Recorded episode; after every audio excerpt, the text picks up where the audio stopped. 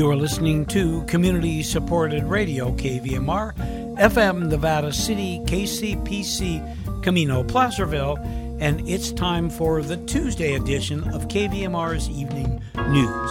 For their support, we'd like to thank SYRCL's Wild and Scenic Film Festival online January 14th through the 24th, a virtual experience this year with over 100 environmental and adventure films filmmakers, activists, workshops, and more. WildandScenicFilmFestival.org. After the NPR headlines and local weather, we'll have water news with Steve Baker, and we'll have a special report from NPR on water pollution in the ocean. At 6:30 we'll be broadcasting this month's edition of Embracing the Journey and at 7 o'clock Democracy Now! with Amy Goodman. But first, NPR headlines followed by regional weather. Live from NPR News, I'm Jack Speer. President elect Joe Biden is praising lawmakers for signing off on a $900 billion coronavirus relief measure. Though he said it's just a down payment on what is actually needed to help millions of struggling Americans. Hours after Congress approved the measure, Biden said he'll ask lawmakers early next year for more money for firefighters, police, frontline health workers, and working families. And he said despite the arrival of coronavirus vaccines, the worst is yet to come. Our darkest days in the battle against COVID are ahead of us not behind us. So we need to prepare ourselves to steel our spines. As frustrating as it is to hear, it's going to take patience, persistence, and determination to beat this virus. Biden also said recovery from the pandemic will take a lot longer than the 10 weeks of unemployment aid in the new package, promising more help in the months ahead of concern globally a new strain of the coronavirus, which has spread rapidly in parts of England and triggered significant global travel disruptions. In Germany, Pfizer's partner BioNTech says its vaccine is likely to be effective against the new variant. Here's Esme Nicholson.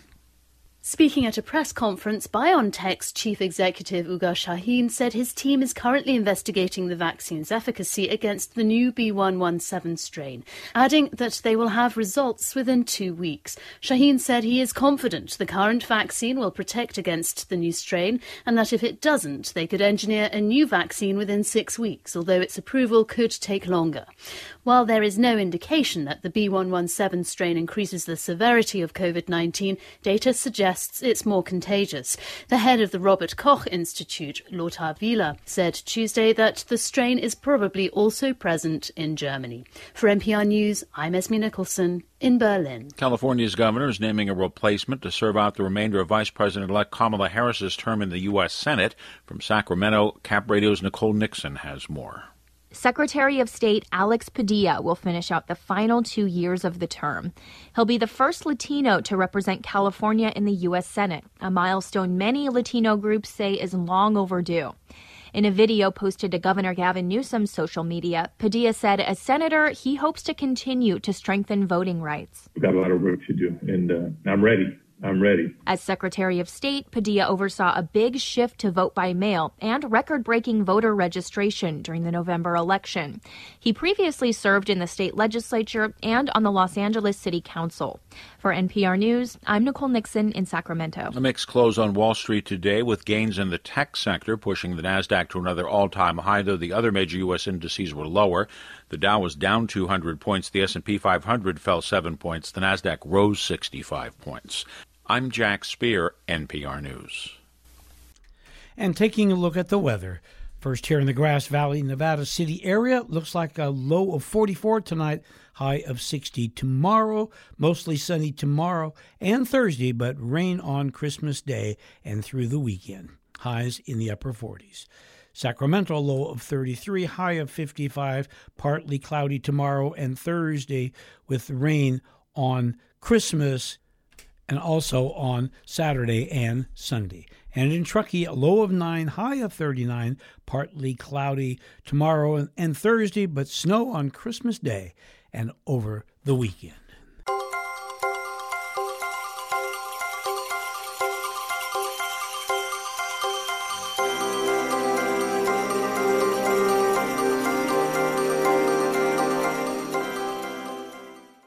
This water news with Steve Baker is supported by Clearwater and Filtration on Rough and Ready Highway, Grass Valley.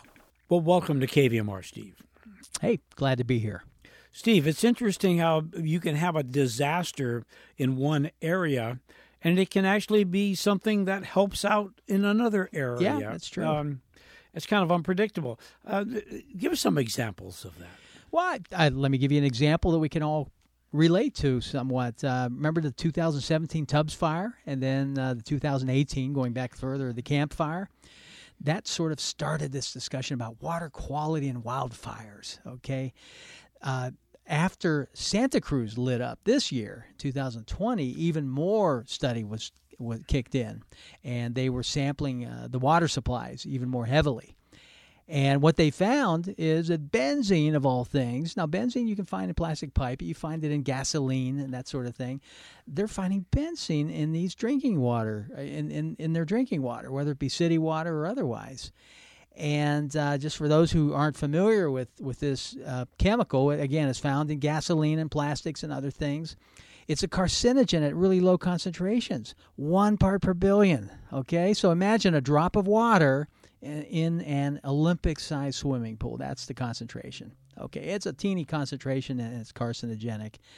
Well, uh, these new studies are looking at uh, looking at heated plastic pipes, water pipes, and how that might potentially cause uh, chemicals like this to get into our water supply.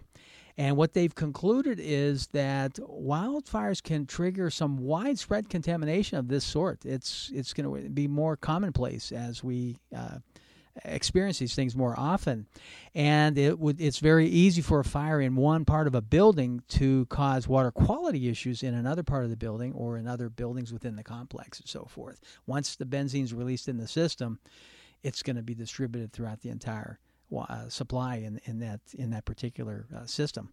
So uh, and and then the downside is we're not just talking about benzene. Okay, we're talking about possibly a hundred other chemicals that potentially can leak from damaged plastics.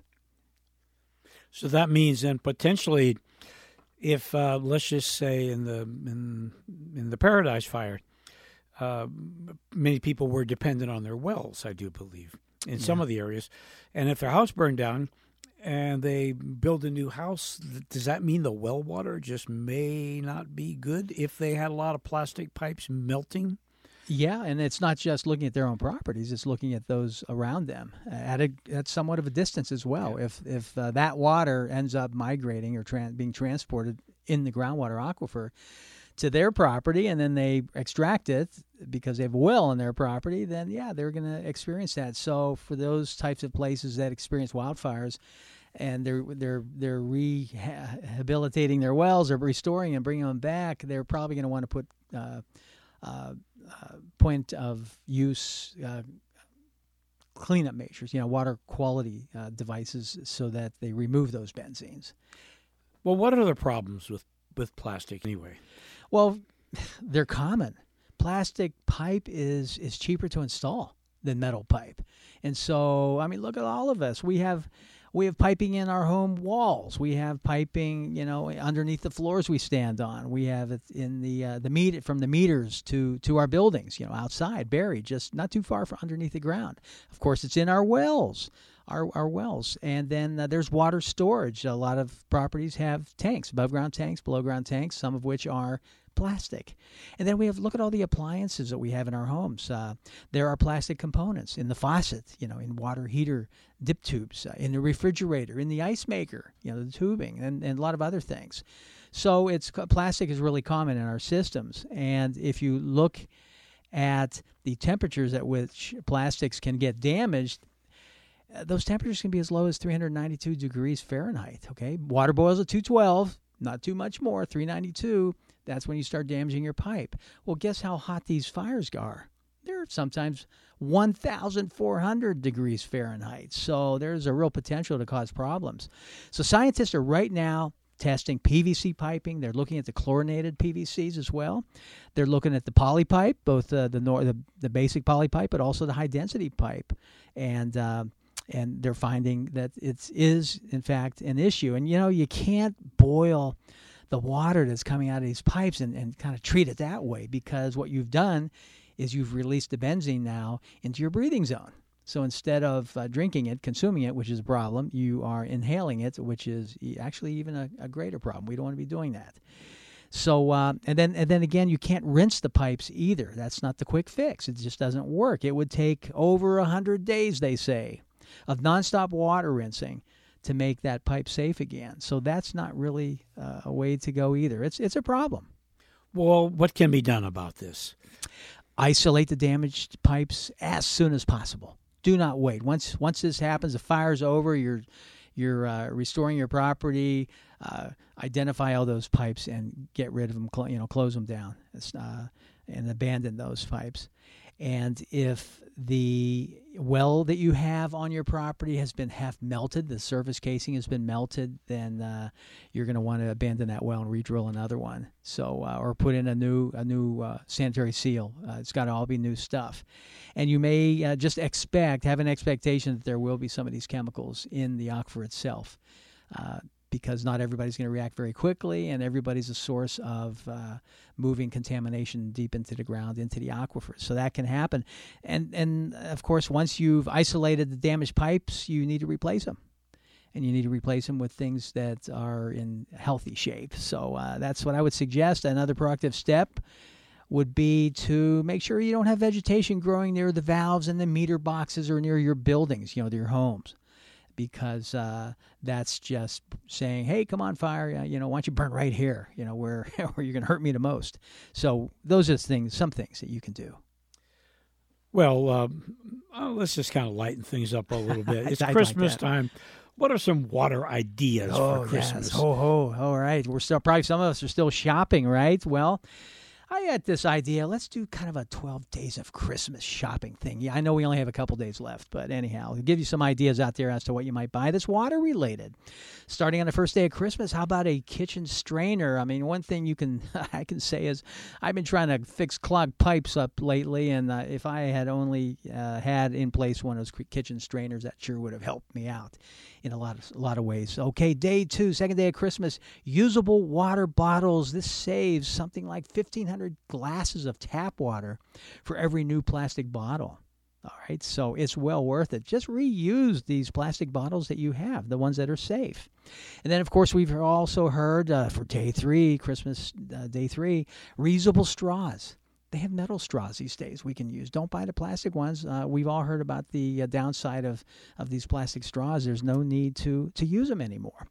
Fourth day of Christmas, no more microbead free products. Okay, so all the ladies out there, if you're if you're uh, you know using these face scrubs and these these different things, uh, uh, uh, don't use them. buy buy some alternative supplies. It's in toothpaste. Don't buy those toothpaste anymore. And it's even in soaps. And and of course the idea behind microbeads is it creates an abrasive material within what you're using and it, it helps you clean more. But there are other ways to cleanse more. And so uh, so don't use uh, try try to buy more um, non microbead free products. Fifth day Christmas compost bins a lot fewer flushes. There are benefits to that. So, so get a compost bin. Bathroom trash can. Believe it or not, you know we're supposed to only uh, send down a toity the three P's, right, including some toilet paper. That uh, people do more than just that, and that does create problems within our septic systems, within our the leach fields and so forth. So do don't do that. Get a trash can in the bathroom. There's another small practical gift. Uh, medication disposal packages. Don't flush your your unused meds down the toilet.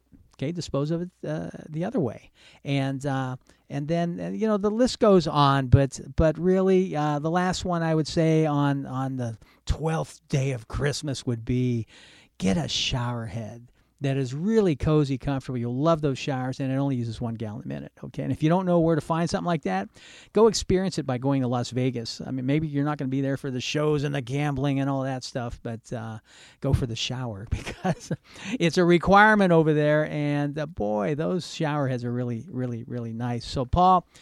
I want to say Merry Christmas to you, Happy Hanukkah, Happy Solstice to to you, and really everyone else listening here on KVMR. Always Love coming down here and talking with you every week on Managing groundwater is Steve Baker's career and passion, and that has led him into working on all water sources and supplies.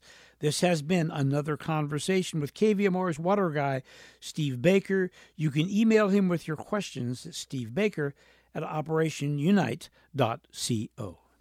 Managing groundwater is Steve Baker's career and passion, and that has led him into working on all water sources and supplies. This has been another conversation with KVMR's water guy, Steve Baker. You can email him with your questions at stevebaker at operationunite.co.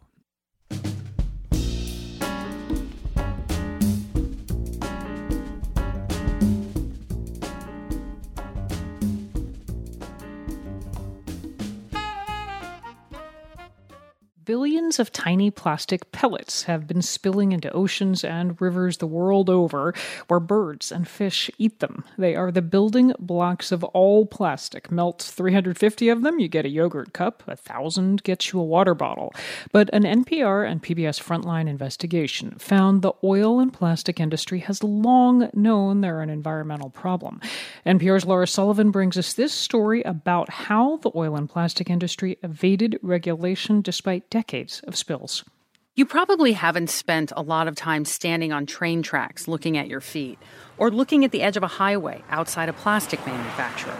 But if you did, there's a good chance you'll see them little plastic pellets. This is Cox's Creek, and we're looking at fresh pellets that has fallen out of the trucks. Ronnie Hamrick is standing on State Road 35 in southeast Texas. Rising four square miles behind him is the petrochemical plant Formosa Plastics. And they're not just here, they're over there, they're in Port Lavaca. You're going to find them down the road. Uh, Hamrick's not an anti plastic environmentalist. He's a former supervisor who worked at Formosa for 25 years. And while he worked there, he says he was told to cover up spills of plastic pellets. They want you to put down a certain number. You know what I'm saying? They want to keep it low. So. So you lie? So you lie. That's my job. That's my bread and butter. So I got to do what they say. I got a family.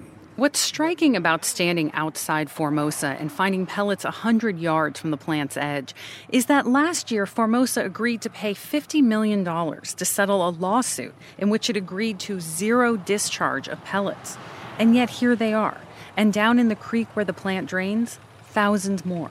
A federal judge called Formosa a serial offender. Formosa says it's working to improve its containment systems. But Formosa is just one of thousands of companies that either make or use plastic pellets in the United States.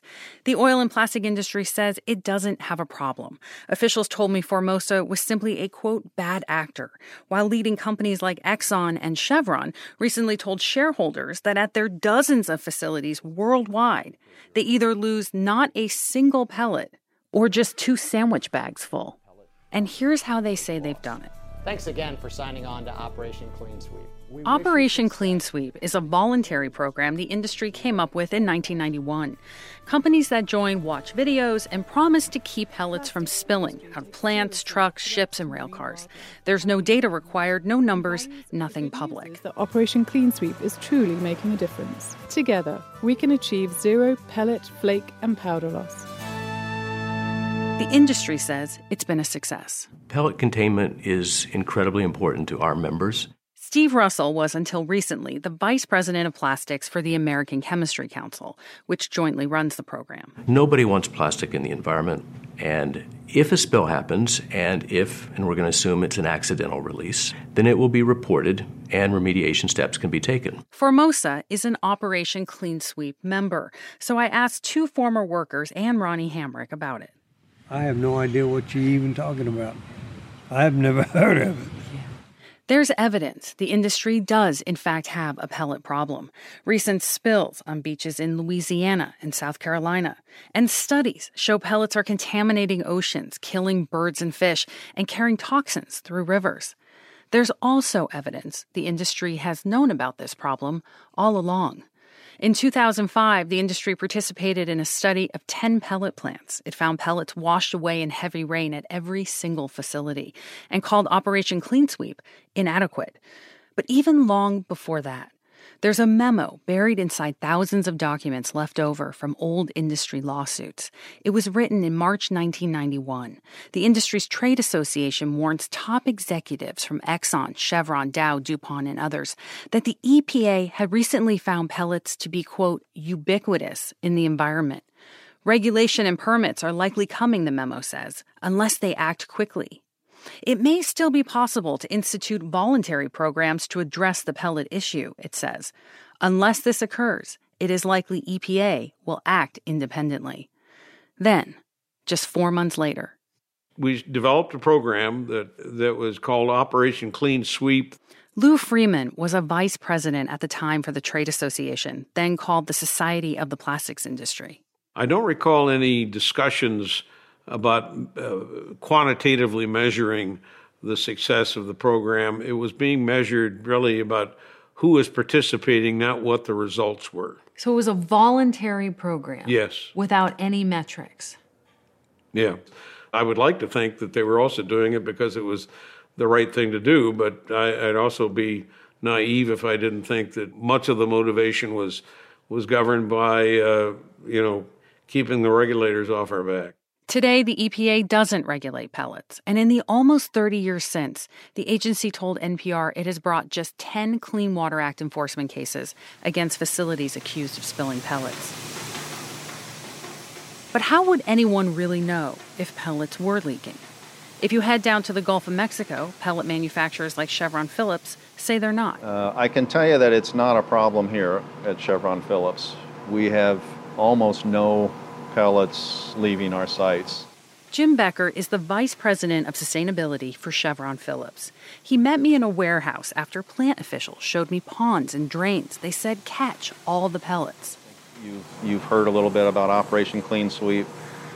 We've been practicing that uh, since the company was formed. How do you know that, that you've had almost no pellets leaving your site? I feel I feel confident. We have multiple layers of protection to prevent that. Without any data, it's hard to know. But then, you could go look. We need a hacksaw or something. And if you're going to hunt pellets a mile up a Texas bayou, you're going to want to bring Diane Wilson, the woman who tracked Formosa's leaking pellets for five years. You never know when you're going to run into them. We passed two snakes, a baby alligator, and a pile of fire ants until we finally reached Chevron Phillips Outfall, a marshy little pond of water under a road with a stretch of public land to stand on. Aha! Pellets. You found pellets? Yep, right here. Look at there. See, look at there. All of that's pellets. All of that's pellets. And see, they're floating. See? They're everywhere. Chevron Phillips plant is less than three years old. They told me it has some of the most advanced pellet containment systems in the world. They say it's not happening. Mm-hmm. Well, it is. And, you know, and we just sit down here, uh, what, five minutes and in the mud and pull them out, and probably right across there is going to be a lot more. There were. We found pellets lining the sides as we waded through a storm drain, along the fence line that circles the plant, and on the railroad tracks nearby. When I asked Chevron Phillips about them, they said the pellets came from a single storm event and that they've since made improvements. They called them a small amount of pellets. Still, it took several days and two vacuum trucks to clean them all up. Laura Sullivan, NPR News.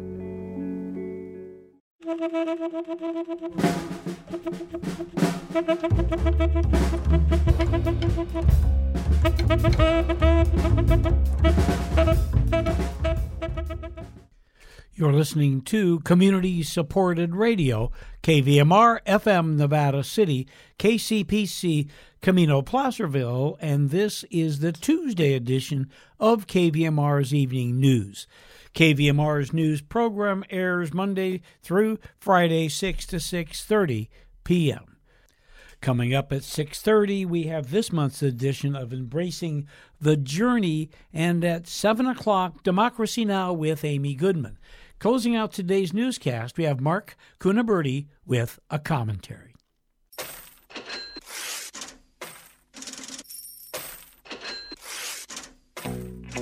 Welcome to another edition of Money Matters. My name is Mark Cunaberti. The expectations of investors can vary depending on current market environments. This can be best illustrated in my own experience when meeting with new clients to evaluate their needs and expectations. Humorously, most new clients always say the same thing when asked what they would like the portfolio to accomplish. They'll tell me, I want to take some risk and hopefully make some money, but don't want to lose any. This can be summed up by saying they want to establish a conservative defense while maintaining a strong offense. Although a football team can do this, in investing, the posture is either conservative, moderate, or aggressive, with varying degrees in between, of course. It cannot be both one can adopt different strategies with different accounts. For example, having a Roth in an aggressive stance because of the tax structure of a Roth, and having a trust or other IRA type account in a conservative posture. What strategy is used in each account has to do with the type of account and the risk tolerance and expectations of the investor when it comes to each account.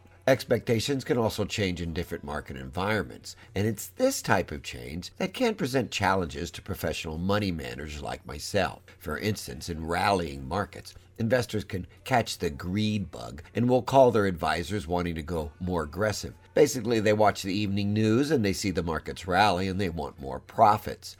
FOMO, F O M O, is the term professionals use to describe this posture. FOMO stands for fear of missing out. Advisors can lose clients in this scenario if the client thinks he or she is not making enough money. In falling markets, however, the investor presents another side of himself or herself, and hence another problem for the advisor. When markets crater, the investors will get scared and want to go to more conservative postures or just get out of stocks altogether. The greed bug has now been replaced by panic mode. The investor is no longer worried about the return on his money, but only the return of his money. It's for this reason ensuring a good match between the investor and the advisor is an important aspect when selecting both the advisor and the client. Although investors select advisors as a common occurrence, the advisor should also be selective in choosing his clients. Although most advisors will take all clients because the more money an advisor has under their management, the more money the advisor makes, it is, in my opinion, that advisors should not just take all clients that come to them. Instead, they should consider carefully the attention a particular client might require, and if the client also has reasonable expectations and a reasonable understanding of what it means to be invested in the markets. Those advisors not using discretion in their client acceptance methodology could find themselves in multiple phone conversations or face to face meetings trying to explain strategies and market realities a little bit more often than they prefer. Investors should also decide if they want to stay in the market no matter what happens. Although many advisors use the term in it for the long term and never consider selling no matter what the market does, this strategy may cause issues for clients as markets drop over a prolonged period of time. I find many investors think they can weather market downturns, but during severe and prolonged crashes, almost all investors will start to panic and think about getting out of at least some of their positions. I am of the opinion a stop out or stop point should be in place by the advisor for a last ditch effort at hopefully limiting losses. After all, although markets tend to drift higher over time, no one can guarantee at some point it might not recover, or at the minimum, take years to do so. The idea might seem ludicrous to some advisors, and they want you to stay in for the long term, but guaranteeing market performance in any direction is not only foolhardy, it is illegal for an advisor to do so. In conclusion, Evaluating expectations as to portfolio performance will go a long way in addressing an investor's greed and panic moments, and it would be prudent to spend a considerable amount of time going over what is expected in a portfolio before committing any funds into the stock market. That does it for today's Money Matters. The opinions expressed here are my opinions only, and not those of any bank or investment advisory firm, nor of this station, its staff, members, or underwriters. Nothing meant here is to ensure a guarantee or be construed as individual investment advice. I hold California insurance license OL34249, am a licensed Medicare agent, and maintain a website, moneymanagementradio.com, where everything is free.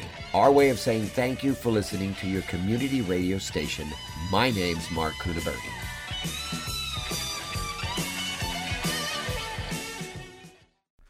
That's our newscast for this evening. Next up, we have Embracing the Journey, and at 7 o'clock, Democracy Now! with Amy Goodman. Thanks for listening.